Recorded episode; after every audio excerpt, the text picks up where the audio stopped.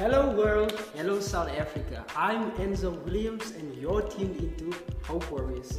Next to me, my partner in crime, Ingrid Wolfart. Nice to see you, Enzo. Nice to see you. Nice as to see Ingrid. you. And today we have a special guest in the studio, Miss and Mama Brenda Sisane. So, can you tell the listeners more about yourself? Thank you very much for welcoming me to your world. Hello, everyone. I'm Brenda Sisane. Um, I'm a social entrepreneur, and my skills are around broadcasting and also just uh, providing services in the world of uh, artist management, in the world of uh, production, content production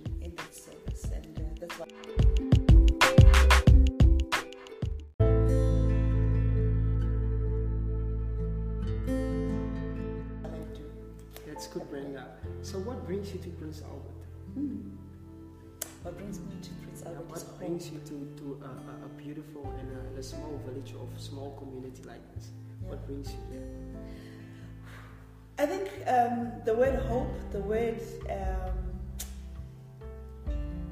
a pact, you know, the, which is the acronym of this wonderful center. Yeah. These two, these two phrases attracted me because a pact is an agreement, Yeah. you know, to honor one another. And your your your byline as a center has got the word hope around it, creating hope for communities. It's things that it's, that you know that attract me because um, for me to have worked in broadcasting for 30 years was simply because somebody paid it forward for me. Somebody opened the channel and made it possible for me.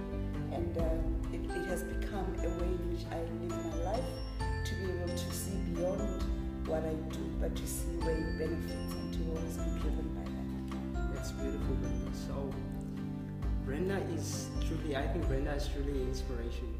Um, just meeting her just before the podcast, just sitting and chatting with Brenda, I felt like I know Brenda for more than 10 years. Um, that's just the vibe and that's just the energy that Brenda brings. Um, so, Brenda, I want you to tell the listeners more about where you grew up, about the community um, you were brought up in, if you're comfortable with it. Of course. And I want people to hear your story. I want people to hear where Brenda, where Brenda started and where she's now. Hmm. Well, where I started, Yeah. I'll start there. Um, I, I was born in Soweto. Uh, it's a township just outside Johannesburg. The acronym Soweto says, stands for Southwestern Township. Yeah. Literally just the direction of which part of Johannesburg you'll find me. I was born in a township called Meadowlands. The majority of the people that live in Meadowlands were removed from a very exciting cultural town called Sophia Town. Mm. Sophiatown was known as a melting pot of people from all over the country and the world that were living in this town. And my folks came from that space. My grandfather was a, sax- a saxophonist, and my grandmother would tell me stories of how she used to make big lunch, that they Yeah. would sell lunch while the jazz band was playing, Yeah. and that was another way of spending a Yeah. Sunday afternoon. So I grew up in Meadowlands in a family that understood that, and out of that came my interest in the arts because my grandfather, every time he was happy, maybe he takes a dog, Yeah. he would actually encourage us to sing. Yeah. You so we'd sing hymns from the church because I'm, I'm, I'm, grew- I grew up Catholic Yeah. Yeah. you know, some touch of echo and all of those kind of songs. But my neighbors, you know, there was a, another traditional church, Yeah. you know, a Zionist church, and there used to be drums and all of that, right? And then my, my, my mom and dad, they loved jazz music. So all these combinations really influenced me. And I grew up in a, you know, we, we used to have township games that we played, you know? Can you name some of those times? When you live in a township, for instance, Yeah. there's no art center where you go to. Yeah. But we used to have games that we played. One of them was, it was called the challenge, the street challenge. Yeah. So the street challenge was, we would all rehearse choreography and you know wear make self-made traditional costumes. Yeah. You know, cutting a millisec into this, and then we would dress up and go and re, you know rehearse these moves. And Yeah. and after we practice these moves, we challenge the next street to say, it's a face-off. Yeah. We're gonna perform. You're gonna perform. Can the folk just judge which was the best group? Yeah. You know. So I grew up around that, and and uh, it was wonderful to just understand one's capacity. And at school we had choirs, and it was these two things that made me realize what I could do and what I could not do. Yeah. Firstly, I knew that I could not dance much. Yeah. I also knew that in the choir, my voice was definitely going another direction when everybody was singing me. so I made a deal with myself that, you know, I'm not going to try and be a performer. Former. But I knew that I loved organizing around those things. those. And I think it, it, it, it came to me after my trip to realize that, oh, okay, This is what I love. yeah, This is what I love. So, that's how I found it. yeah, can you tell the listeners?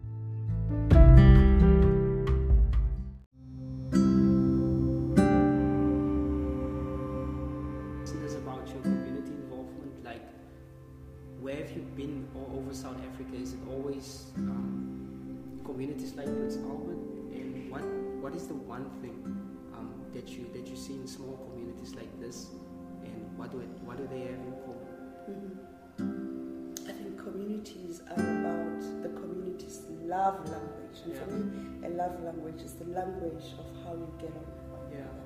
You may speak a different language, but when you come together, who are you? Yeah, You know, when you go to community gatherings, be it Yeah. at church, be it at school. yeah, So, you know, that's what defines a community for me. But more than that is what they do together, what they recognize that Yeah. identifies them from others. And I really like smaller communities. You know, growing up in a big city is intimidating. It's highly competitive. yeah. Um, sometimes you get invisible because everybody wants to be seen, and it's about how hard you fight to be seen. But not all of us have the skill to fight to be seen. So some win, some lose, you know. So the smaller the community for me, the more I think it's a great opportunity to thrive. Yeah. And it's just me observing. I don't think there's anything wrong with that. It's the way life has evolved. But I prefer smaller communities. Yeah, one thing that I'm thinking about now is how South Africa developed over the years, and I think arts, would you would you agree with me on this? Arts play a big role in where we are now as a country, um, because you've mentioned your background, and I think one of the things that we have in Prince Albert, and Ingrid can agree with me, is the Us for Us, because I can remember where the Us for Us um, concert started, and eventually how it blew up. Um, okay, COVID hit us down, but how it blew up, and it, in it, through arts, our community came together. Um, so, what would you say? Would you say that arts can can unite a community or a world? Hmm, Thank you for that question. Um, I do believe art can unite a community. And I believe we are all here with the understanding that we have of life because of art. Because artists are forever reflecting the current status, Yeah. whether in their song or in the painting, they're always reflecting the environment as it is right now. Yeah, And when you look back, you can reflect on where people evolved from. So art always brings us to where we are. It's with reference that we can understand where we are. heritage. So art, yeah. So art is heritage and all these other. So, Brenda, what would you tell a little girl or a little boy like yourself, starting in a, a community like the one you've started in? What would your message be to that person watching or to that person listening to this? You know, um, again, it's a great question that you've asked me. Because sometimes we want to tell people to be strong, to be Yeah. resilient, to believe in your Yeah. dreams. But how is that translated in real life? In real life, it's translated in what what happens to you and how do you deal with it. Yeah. When I was in matric, I discovered that I had a learning disability, or maybe a learning ability, Yeah. because I was seeing things differently. You know, um, for instance, if I read a book, because I, the, the, the words they get too much for me. I Yeah. read, I can read the first chapter and then go to the middle chapter or go to the last chapter, Chapter. and then only do I start to read a book. I started trying to understand what that was because it was causing chaos with my school life. You know, Yeah. um, particularly when you get go to mathematics, which was a subject that I Yeah. had to take. Um, and then I started reading about dyslexia. And dyslexia is a condition through which uh, you know you, perceive you perceive words, numbers, Yeah. letters, and all of that. And my particular spectrum was around the difficulty I had with numbers. So by the time I was in matric, I already knew anything that has to do with mathematics would not work out for me. And Yeah. yet everybody thought I was so intelligent, I'm probably going to end up being a doctor or something. Yeah. So what I did with that knowledge made me make decisions after matric, which I didn't pass well because of my Yeah. disability. You know, it made me decide that hmm, I may not have passed well. My peers may be going to the best universities. I was rejected because of um, I was too ambitious. I applied for the baccalaureate uh, certificate uh, at the University of uh, Swaziland and never got it. You know. Yeah. So I just sit back and say, what do I like? And a young lady, an older woman found me. I was friends to her daughter. She said, we have a beauty contest at the local supermarket. Yeah. And can you MC because you're such a good speaker? I had never MC'd before. And I went and I, I went there and I, I wrote, wrote my lines I took the microphone and I started running this program. Yeah.